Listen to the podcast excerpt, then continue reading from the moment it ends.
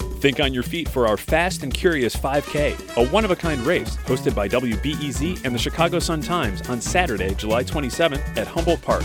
More info and early bird registration at E wbez.org/events.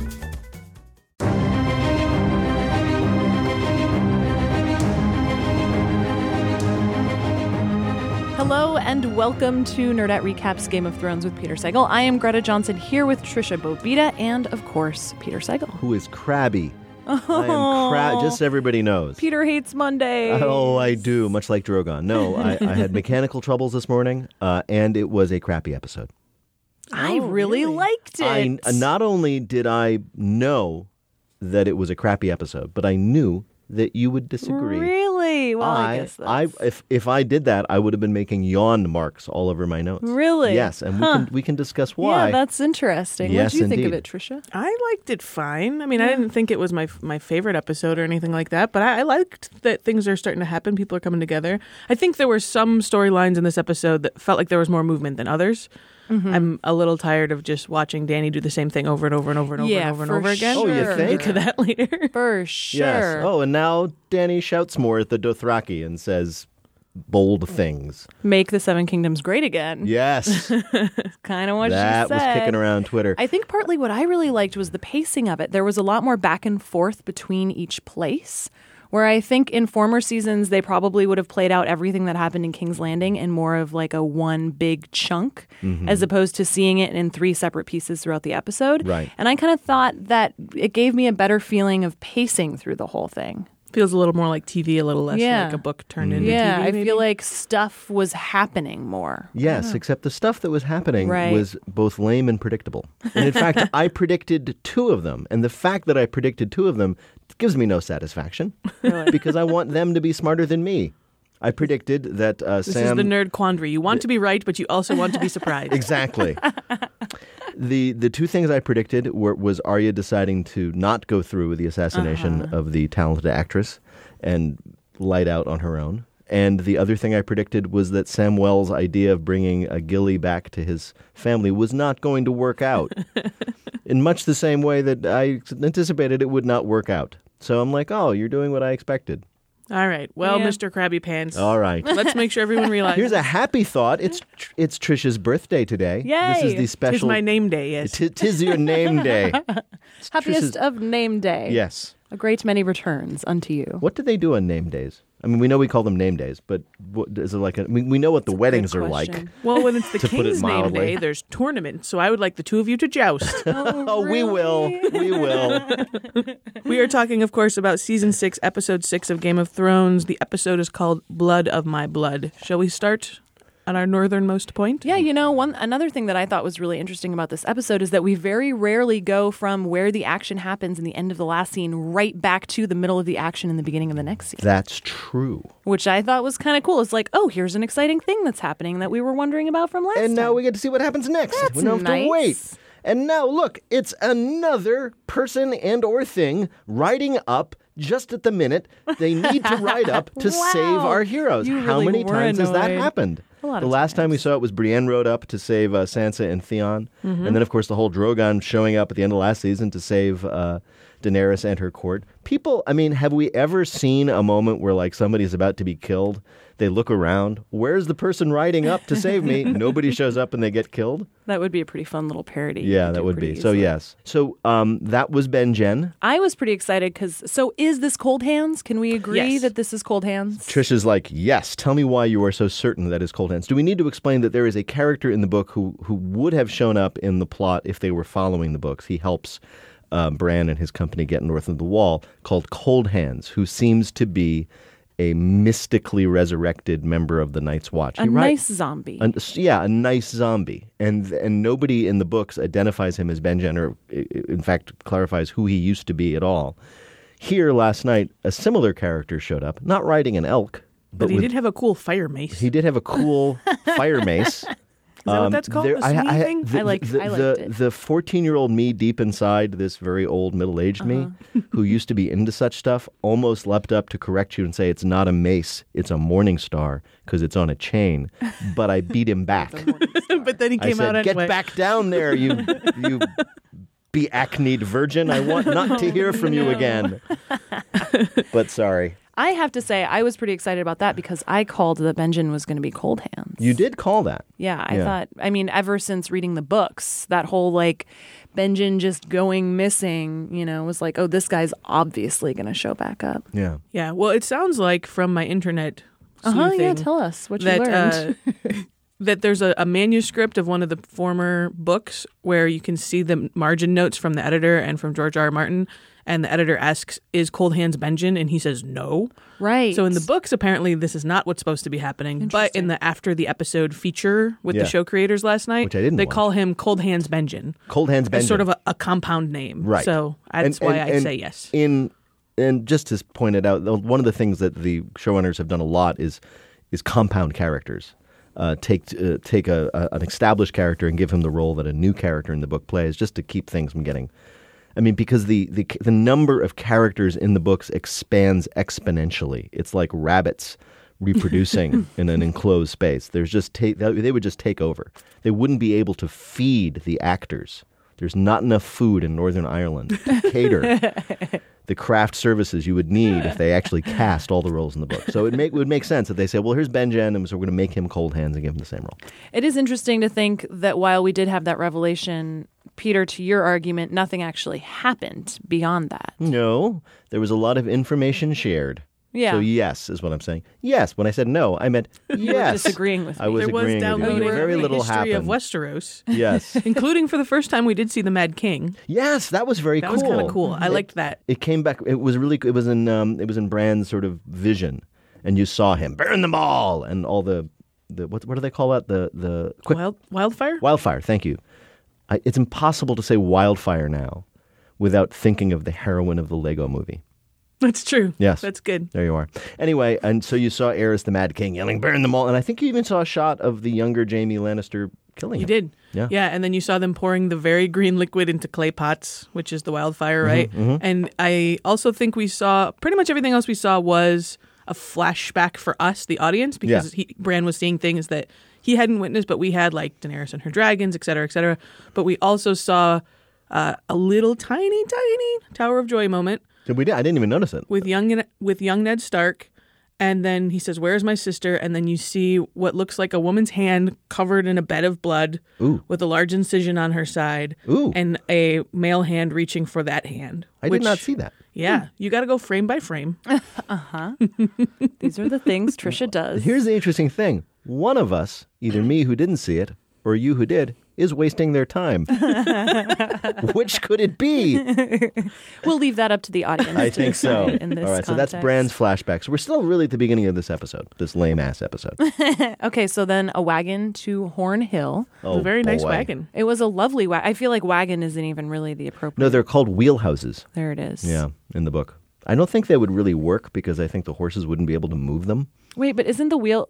What is that phrase? Isn't that like that's my wheelhouse? Yes, although different that's, kind of it's a different wheelhouse. kind of wheelhouse. Okay, sorry. Yeah, Yeah, that's we right saw in my Varys wheelhouse. and Tyrion go from Pentos to somewhere in a in a wheelhouse, Right. and, and in the very first episode when King Robert and his retinue arrives in Winterfell to start this whole thing off, they show up in a wheelhouse, a big one, a royal one, A big, a big wheelhouse. a big. It is right in his wheelhouse. I like that this is being called Gilly's pretty woman moment. Yes. Oh dear. Oh yes. Yeah. Yeah. I could see that. She did look a little awkward.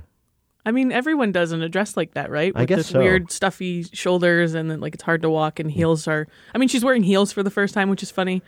They went just to the edge of making that a little too campy, like her Mm-hmm. struggling to walk in that dress, but I liked it. It was fine. We need a little comic relief. I did think that that incest baby is real cute.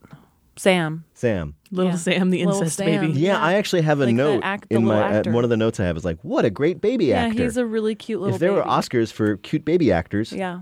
and this were a movie, thus eligible for Oscars, he could get one. I'll stop now. And yeah, I mean, as you said, Peter, I don't think any of us were surprised at how horrible Sam's dad was. Yes. Honestly, I kind of thought maybe he was going to be worse. He was pretty bad. I mean, he was bad, but it was you know, I mean, he it didn't. He was- didn't it say, was "I just will like- kill these people." Yeah, it was all bluster. I thought. Yeah. you know. Although, again, what a great evil British actor. yeah, There We're must- using isn't them it- all up over the course there- of this show. I mean, there I- are none left. I know there is this this a whole notion that's in like Jaguar ads about British villains, but seriously, is there like a British school of acting of dramatic villainy arts that produces these guys? yeah, there's got to be. It's People People like- who yeah. major in disappointed fathers. exactly. Gosh, there's so many of them. But yeah, that was a. gr- I don't know his name. He's bald. Thanks a lot again. Oh, They always make the bad guys bald. his face was so perfect. Oh, it was because it great. was just like, oh, you're just the crabbiest human on earth. You're a terrible know? human being. Just like, meh. And it's also hard. I not that I anybody cares because this all was predictable and not that interesting. But it did strike me as odd that such an incredibly unpleasant person would have such a nice wife. I thought that was weird Mm-hmm. too, especially like Mm-hmm. he seems so vicious, but she speaks up. Yeah, right. And Right. He so doesn't get she's mad at not her. really afraid of him. Yeah. It felt a little more like a sitcom marriage than a Game of Thrones Exactly. marriage. In in real life, really, really horrible people do not stay married to really, really nice people.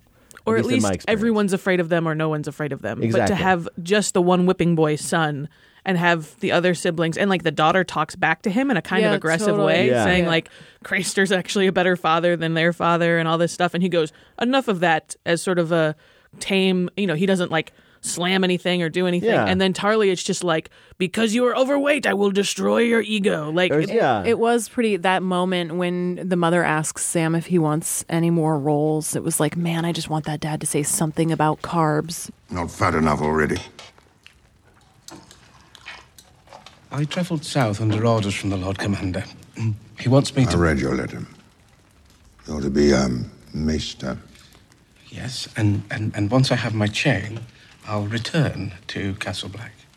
I thought the night's watch might make a man of you. Something resembling a man, at least.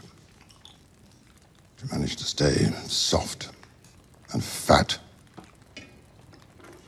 Your nose buried in books. Spending your life reading about the achievements of better men. I'll wager you still can't sit a horse, or wield a sword. Randall, to be Maester of the Night's Watch is a great He honor. can wield a sword.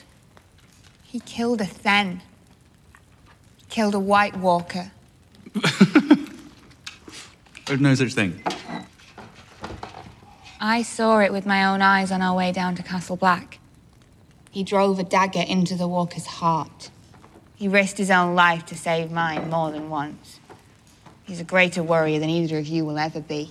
You- You're right, Tricia, exactly, in that it's like a sitcom family with a crabby old mean dad and the nice mom. and the hot dumb son Exactly. and then the fat son. Exactly. But in, in such a sitcom, His name usually- is Dickon, by the way. That brother's name is Dickon. Is it really? Yes, like Rickon, but Dick. there you are. His name is Dickon. That's so perfect. I think we should just stop right there. I know. We've but done enough. In, in a sitcom family, there's not the threat of violent death hanging over it, and there is here because we remember that the father had threatened to kill Sam and has did so again. yeah. Yeah.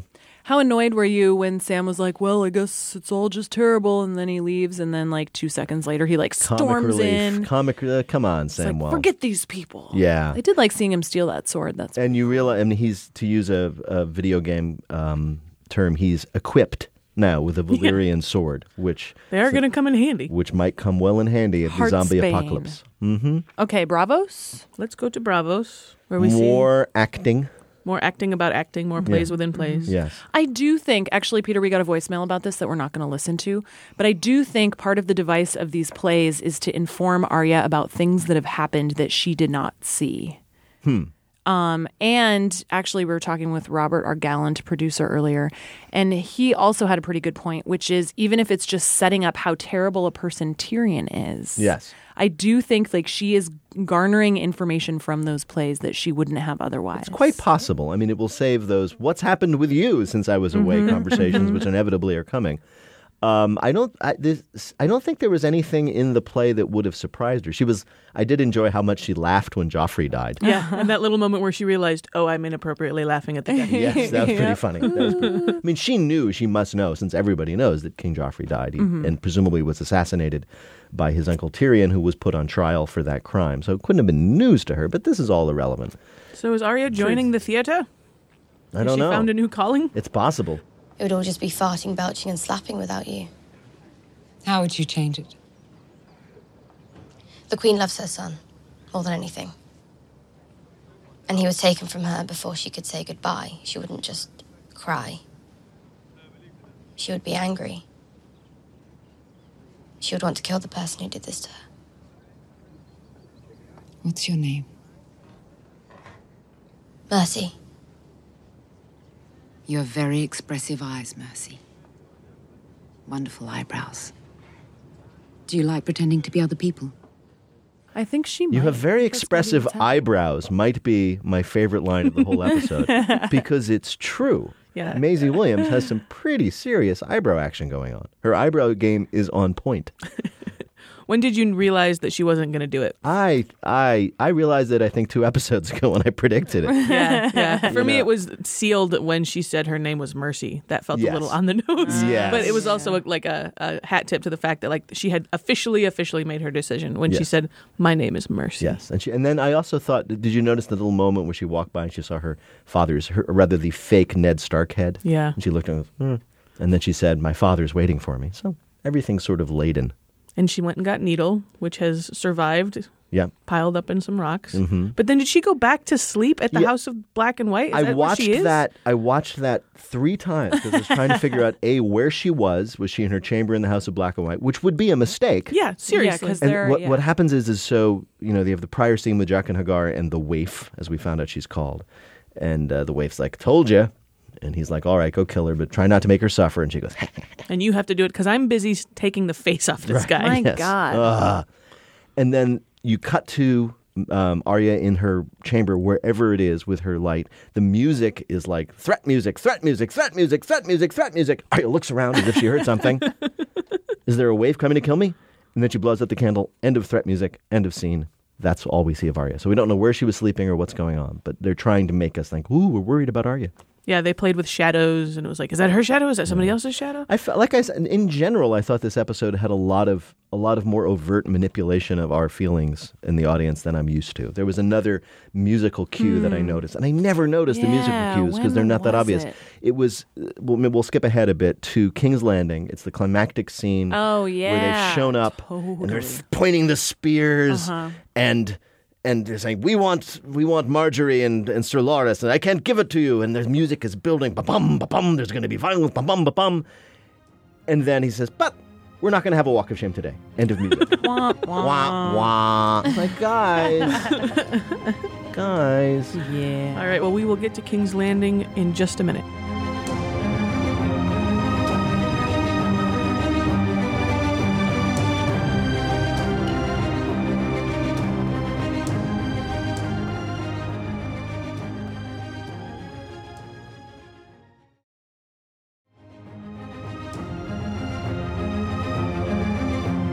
You're listening to Nerdette Recaps Game of Thrones with Peter Sagal. I'm Trisha Bobita here with Greta Johnson and Peter Sagal. Armies. This was Armies. boring. You know what the most exciting part I thought in town Yeah. was Jamie riding the horse up the stairs. Oh yeah, that was, that, cool. That was that was a that was a yeah, what's You the word? know? That was that was a, That was pretty that's exciting. pretty cool. I could, oh yeah, I can ride a horse upstairs. Yeah.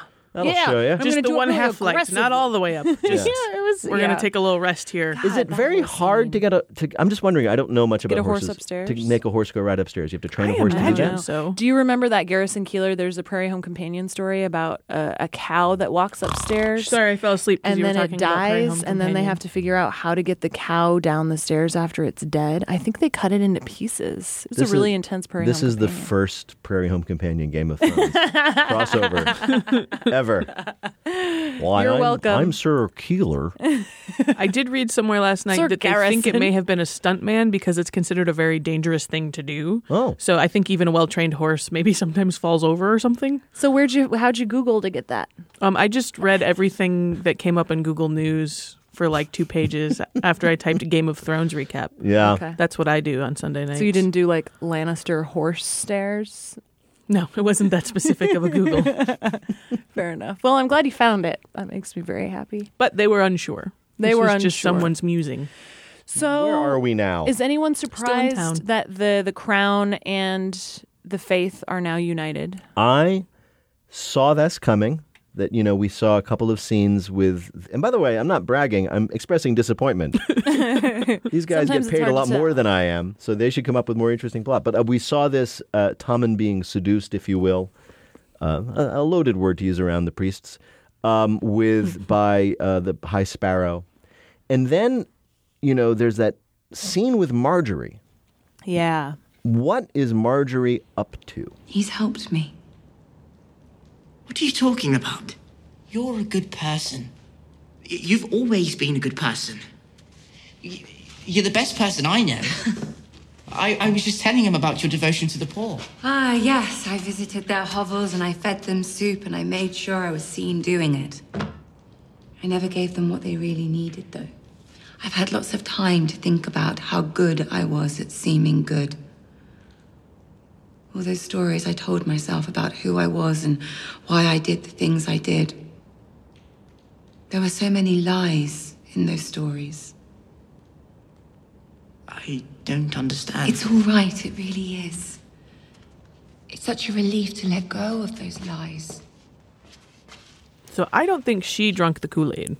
She's pretended to be. Yes. Dracula. Yeah, so yeah, why she did she? seems converted. Yeah, because I was watching the scene. I mean, she when she came out for her walk of shame, she must have known it won't gonna happen. Well, she got to keep her hair. That was She- a pretty I good noticed indicator. that as well.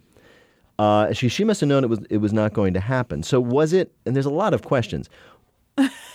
did, when the, the the high sparrow came out, did he intend to say, "Oh, it's time for her walk of shame," but we're not going to do that because instead, Behind door number one. here's King Yeah, Tommen. yeah. I think so. Or was that his move only when Jamie Lannister et al. showed up in I armor? mean, maybe he was able to predict that this would be the time that everybody would show up contentiously yeah.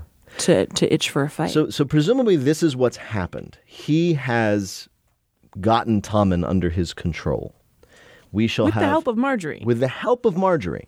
So Marjorie wants. So Marjorie, who has every reason in the world to hate the High Sparrow, uh, and and they did that little f- that flashback in the previously on to show her to s- saying to Loris, "We are g- we have to be strong. We've got to win." So Mhm. she's on her game, whatever her game is. She's not acting desperately. So she says to herself, "All right, I'm going to influence my sad little excuse of a husband to admire and throw in his alliance with the High Sparrow.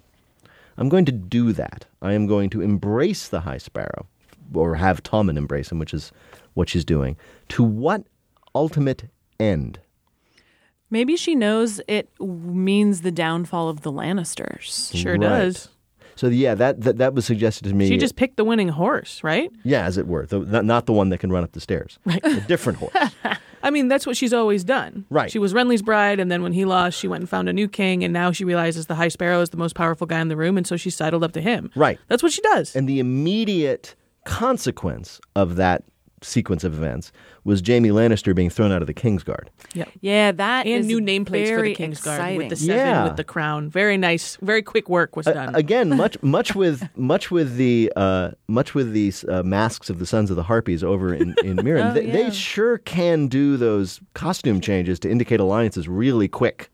Like there is somewhere in this mythical land some real. I mean, like, maybe like offshore. You know, they do it in like the SOS equivalent of Vietnam, where they have. Or China, you know, they have some really, you know, efficient factories going. They can just Mhm. ship it over. Oh, we need breastplates for the King's Guard, except they have a seven-pointed star. Yep, got them.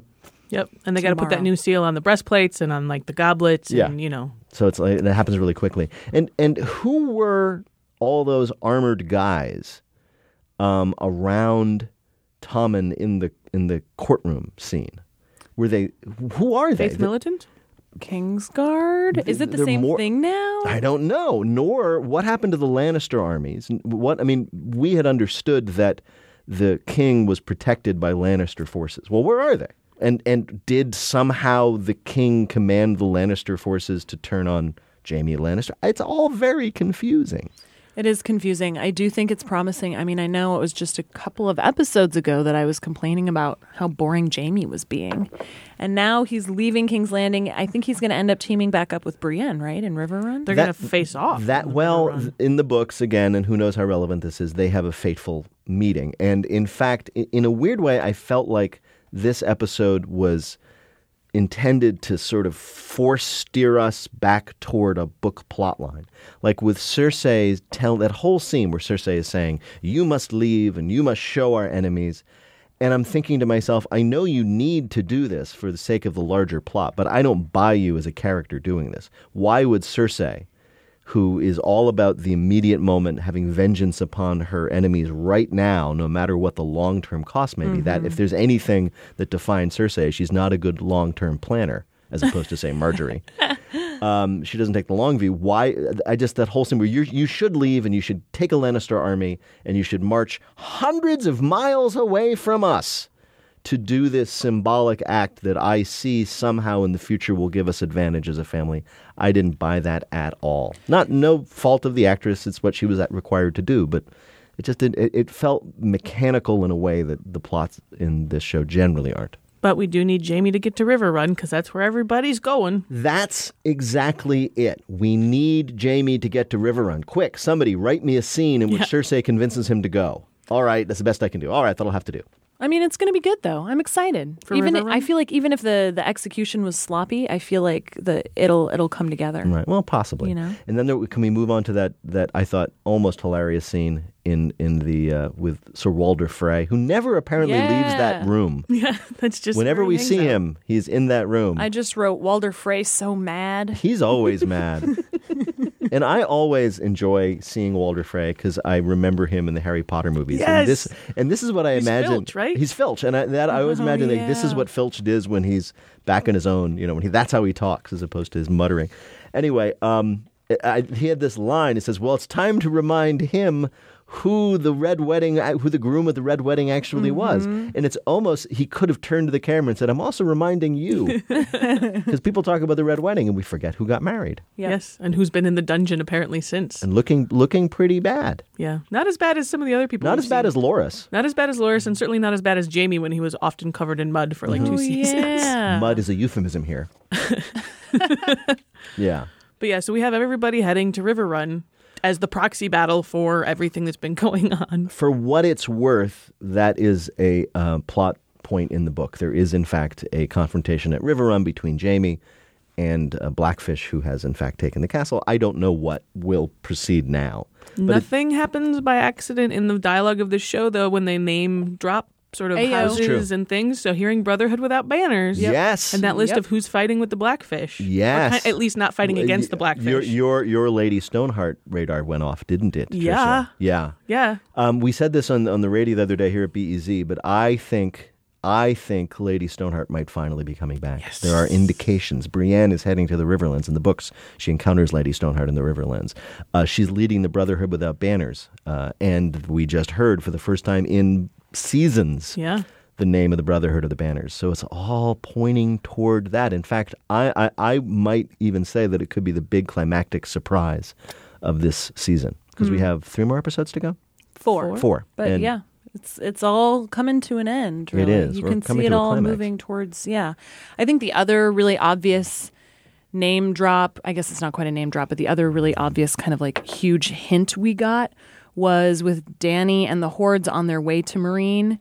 When she asks Dario how many ships she would need Yeah. to get the hordes, about a thousand. But I think it would take about a thousand ships, and Yeah. it was just like, oh, that's convenient. Yeah, because Who there's some do we ship, know? there's some ships heading your way. Aren't those Ironborn? Yeah. Didn't they have a thousand ships? Isn't Lafayette coming back with sh- guns and ships? Mhm. Oh, sorry, getting confused again. Ooh, good one. Yeah. Yeah, I do think that's that was kind of a hilarious little nugget too. Yes, it is. Although, uh, we have we gotten there yet? Yeah, I think it's time. yeah. Yeah. I um yeah, that whole scene with I mean, as we said before, Mm. how many times do we need Danny shouting things at in Dothraki? It's Are like, you oh, with me? She gets her Yeah. dragon back. Oh, okay.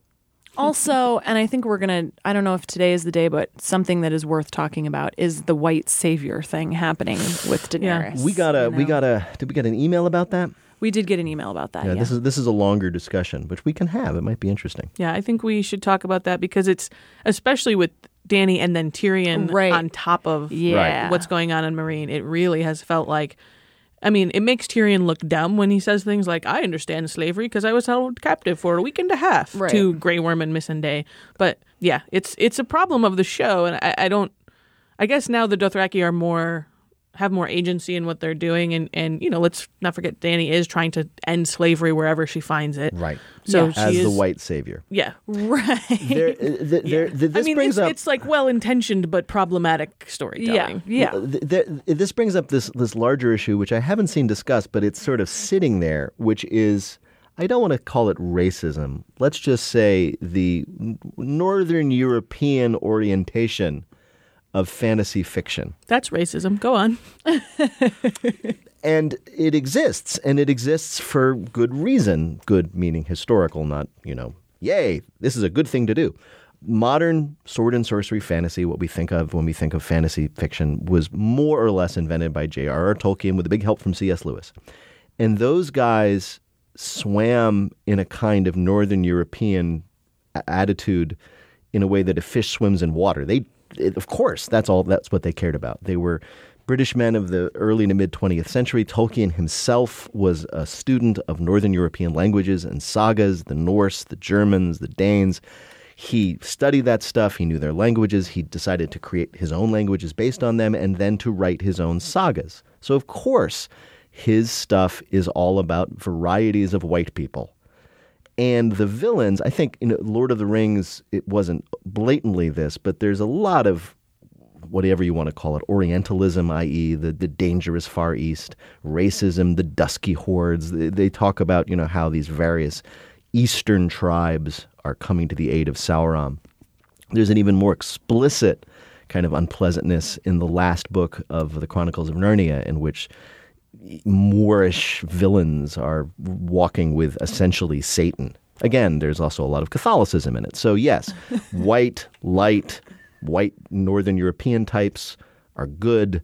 Dusky savages are bad. This is this was just the world they lived in. It was reflected in their myths. It was reflected in their stories. It was reflected probably in their politics all this stuff is inherited by George R. R. Martin. He wants to change many things about Tolkien, which he loved. We've talked about that ad nauseum issues of sex, issues of evil, issues of politics. Great. He's also working from European history. Great. We know all this. And all of that stuff passes through.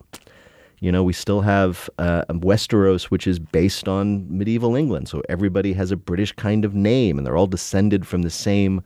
Uh, they're called the Andals. school. Yeah, yeah, Descended the from same, the that same same acting acting, school. school. they're all descended i- in his mythos of Westeros. They're all descended from the Andals, which are a white race.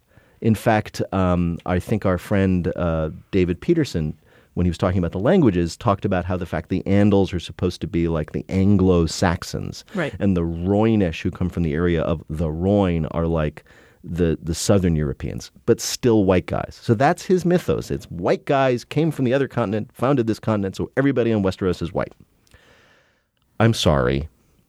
I still don't know why. I- I think there was opportunity, though, for the TV show makers to, to, to play with that. For example, is there any reason in the world that the invented character that was um, Sir King Rob's wife, I forget her name, invented for the TV show from Volantis from Volantis, and e- Mhm. why couldn't she have been of another race? I mean, people didn't like her anyway, and she came to that just end. That could have been part of it.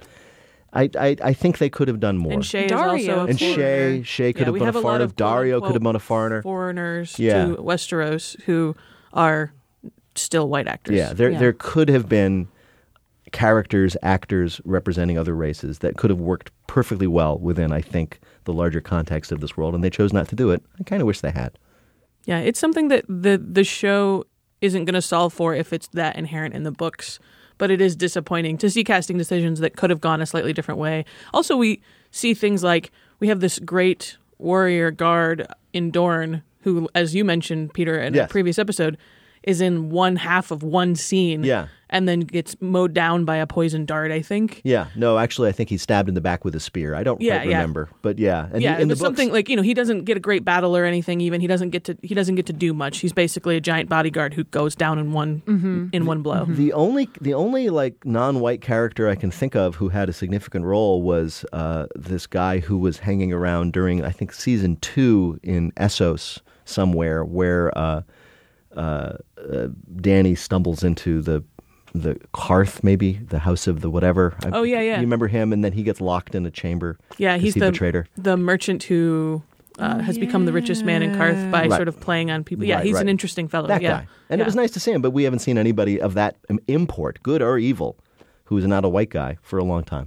Yeah. Yeah, and then to just see Danny on that dragon in front of, you know, yeah, a, a horde of people. This, you know, and they're actually using the term horde and everything, and all it takes is her on a dragon, and they're all ready to die for. her. It just feels a little problematic. To be fair, though, if you on just this one specific point, Mhm. if you had seen her emerge from flames unhurt, and then riding a giant dragon, Yeah, sure. wouldn't you go? Yeah, yeah, yeah. You're in charge. You're in charge. Yo, yeah. Yes, But- yeah. I but there just is think the- you know. you know, it's it goes back to Tarzan of the apes. Yeah. White guy comes in, conquers, is the leader of these peoples in Yeah. this dusky place. It's hell. It's um, of all things, Avatar is the same damn story. Yeah. How these savages, uh, for all their nobility, need some white guy, one of Yeah. us, to come in and lead and them to glory. you know the thing too with the Dothraki is like, I mean, even in Avatar, there. Well, never mind. I don't want to draw any parallels to Avatar, but I mean, with the Dothraki, like this isn't their fight. You know what I mean? Like, I guess the the fact that she would free them. Well, they're not slaves necessarily. I don't know if I'm really arguing this well, but I just feel like like the Dothraki would be fine if they didn't have anything to do with this, and Yeah. she's talking them into like interfering in a world that they just don't even have to exist. yeah, I- I in, actually had which, that you know? thought. I mean, it's like she said, "You're going to come with me, and you're going to tear down their stone houses and kill the men in the Yeah, iron and suits." it's like they then what don't- are they going to do? Yeah. They like to ride around and on grassy plains and eat horse, and you know they're not going to be happy in Westeros. Well, this goes to the fact that more and more I'm feeling like Danny's actually the villain, not the hero of the series. Yeah. Really? Yeah. Justify that, birthday girl. On my name day, I shall say that what is Danny's actual end game? To go and just murder a bunch of people so she can have the Iron Throne. She's she's going to sacrifice a bunch of Dothraki, a bunch of freed slaves' Yeah. lives, so she can have a throne and then do what? And also, is she really going to be able to stop slavery from returning to Slaver's Bay? Obviously not. So she's not making a lasting impact on people's lives, even where she is trying to rule. And so she's going to just move on with those people back in chains and kill a bunch of people in Westeros who are just as innocent as the Dothra- as, as the Dothraki or anybody else because they're just peasants in this silly war. Well, So why does she get to just be the crazy Targaryen on the throne? She's just going to be the next Mad King. She's going to be the Mad Queen. she's not mad. She's a little, little angry. unhinged.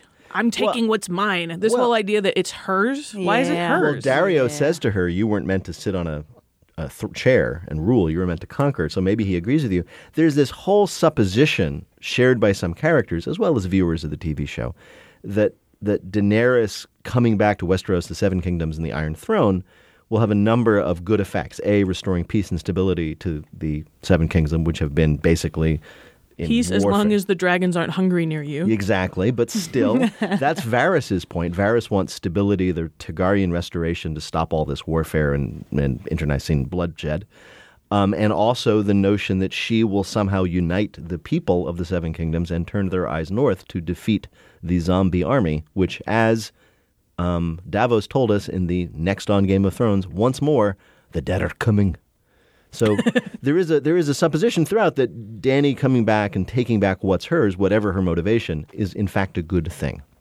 it is really funny to me to think that whoever comes back and takes the iron throne like yeah everyone is just going to agree then and it's just going to be settled and and then there will be peace in the realm like Yeah. obviously after watching 6 seasons of this show like that's what's going to happen yeah, everybody will be fine. Everybody like, Yeah. yeah, okay. yeah I guess if that is true, then I just care even less about like Cersei and Jamie and the Lannisters. Oh, yeah. like none none of these other mere mortal characters who don't have a bunch of magic at play for them. Totally. who don't have a red priest who can bring them back from the dead and who don't have dragons. Yeah, they're all just ticking time bombs to death, right? Like they're all Right. just Everybody's Well, gonna yeah. die. I mean, it's a matter of seeing how the pieces fall in terms of their storylines to Yeah. facilitate.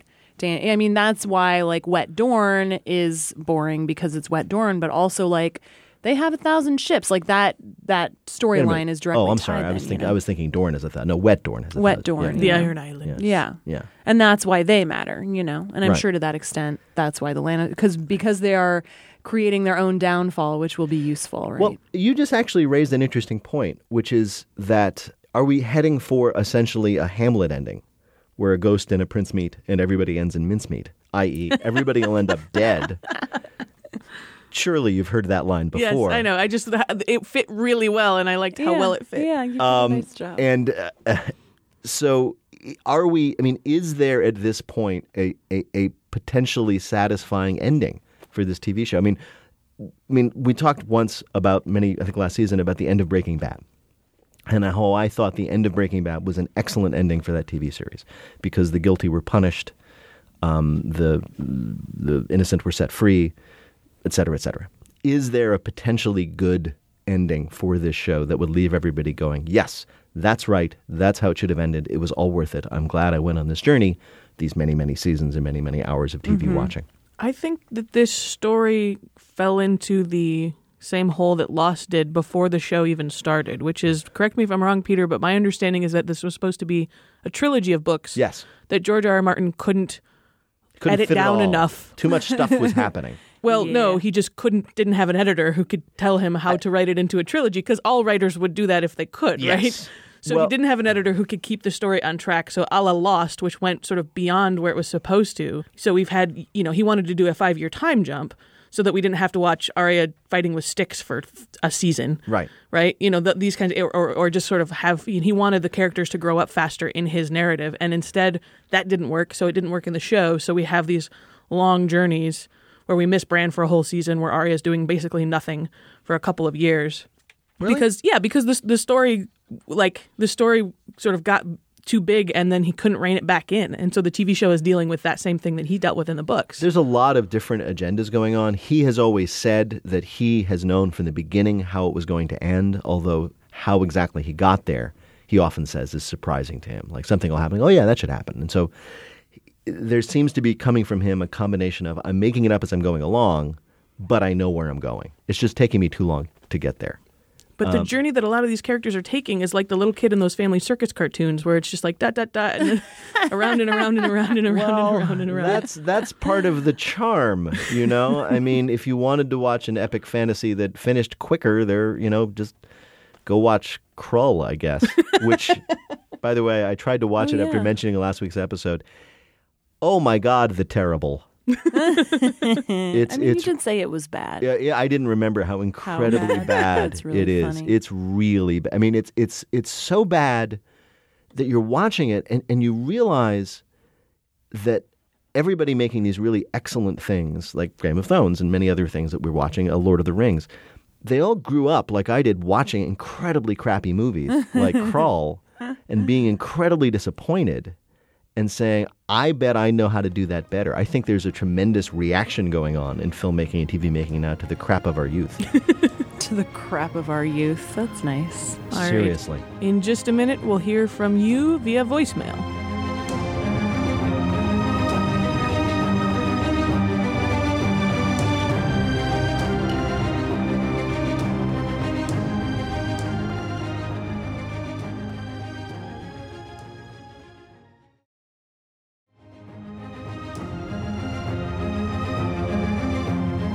Okay, it's voicemail o'clock.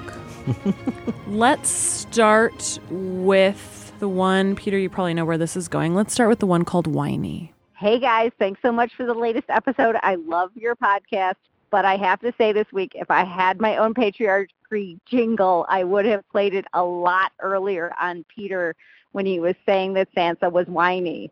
It reminded me of when people say Hillary is shrill or basically any woman who is standing up for herself. So it's about time Sansa stood up to Littlefinger, and I do not call that whiny. Thank you.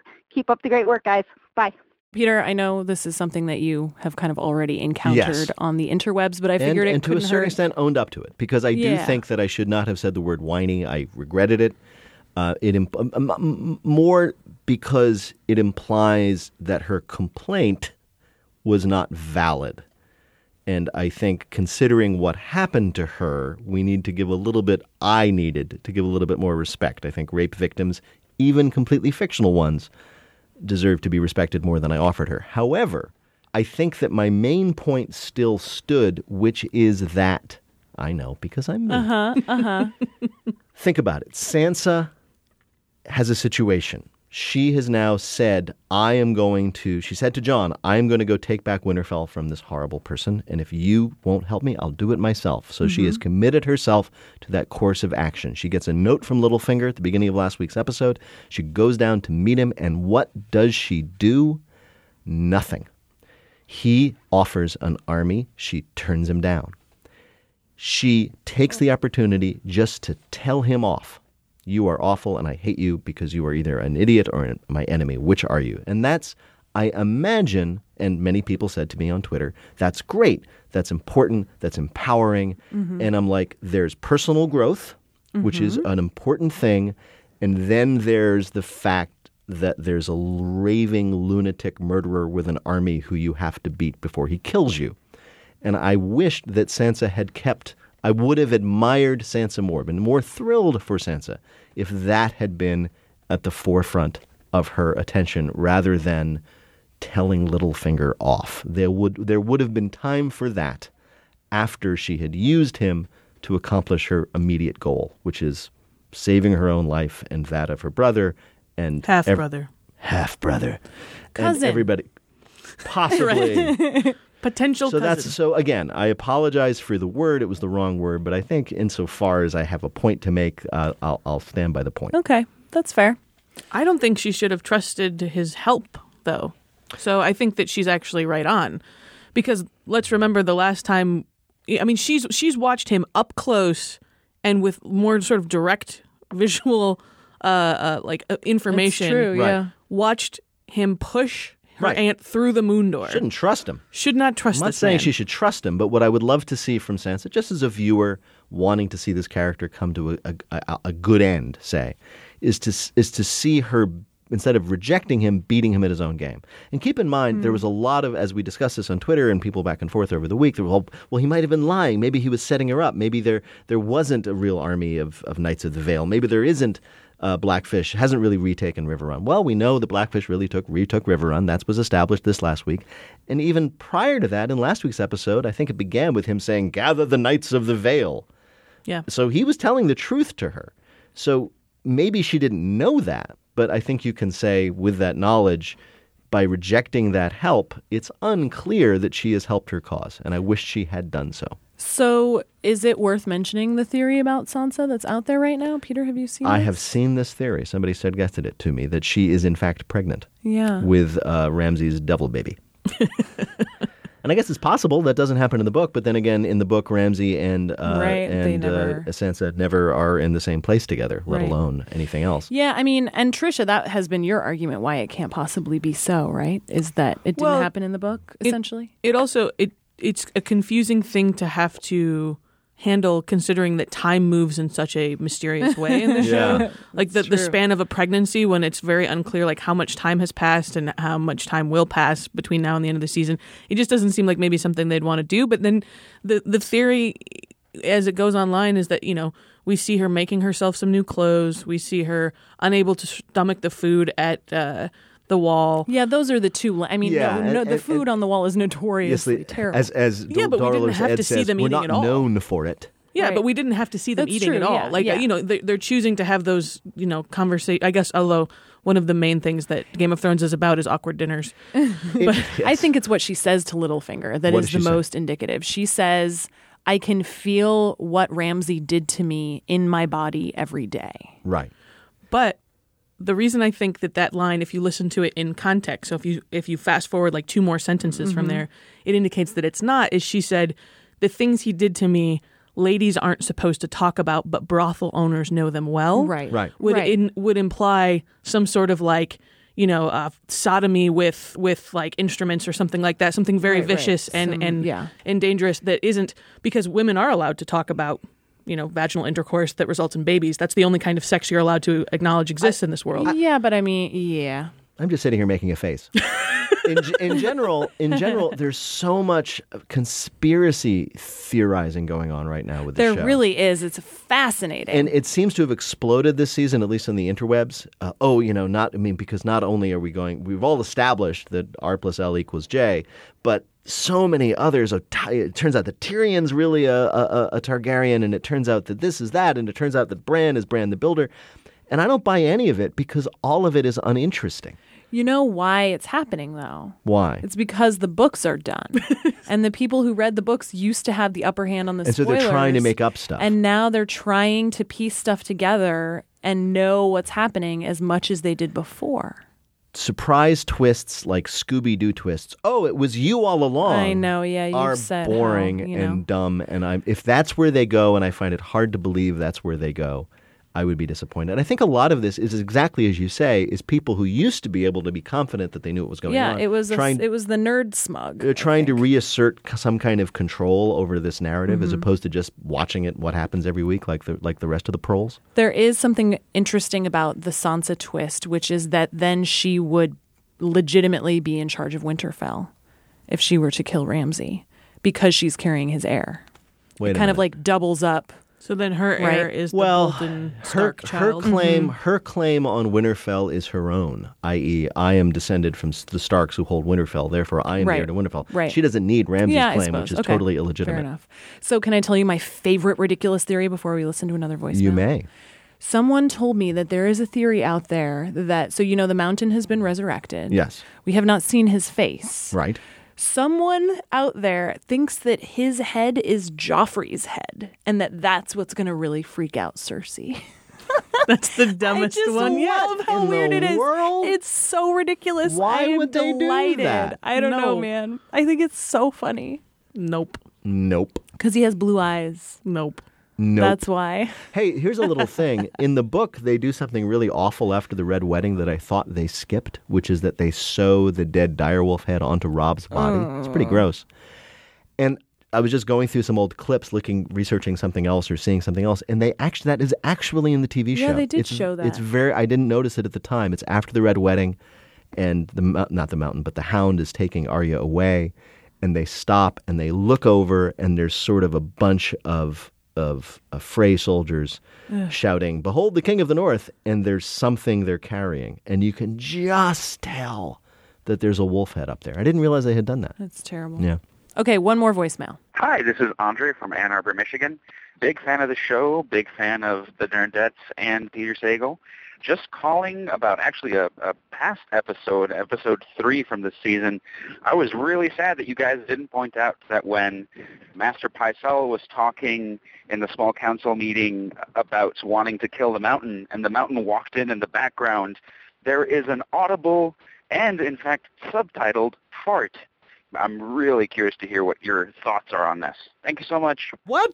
There's a subtitled fart? Yeah, there totally is. The look on your face, you're delighted. I am not delighted. I'm like, what? Yeah, so you're, if you're watching it with closed captions Yeah. on, it says fart. yeah, isn't that amazing? Who farts? I, it doesn't- Picel? Yeah. The fart is not attributed. Because when old men get startled, they fart. Apparently, you don't think it's, it's the mountain being indignant? It's you don't think it's like an indignant. so the, mountain is fart? the is the idea that like he's so terrified when the mountain enters just after he was dissing the like, mountain? toot.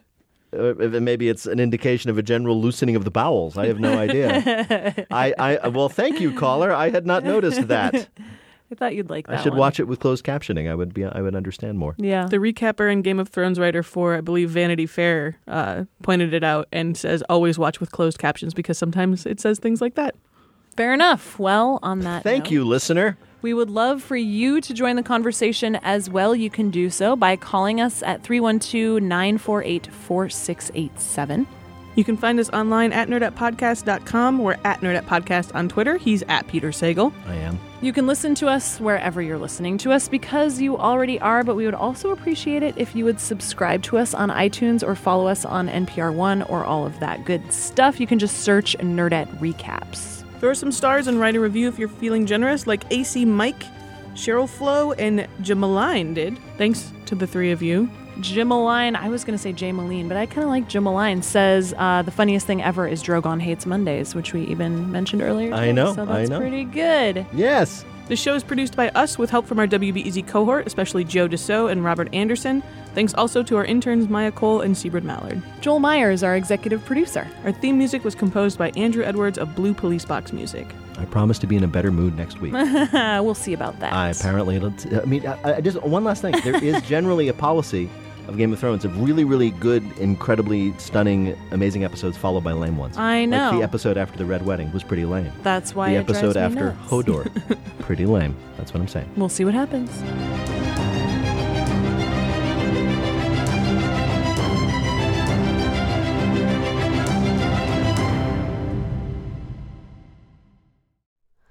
Hi, it's Terry Gross, the host of Fresh Air. We bring you in depth, long form interviews with actors, directors, musicians, authors, journalists, and more. Listen to our Peabody Award winning Fresh Air podcast from WHYY and NPR.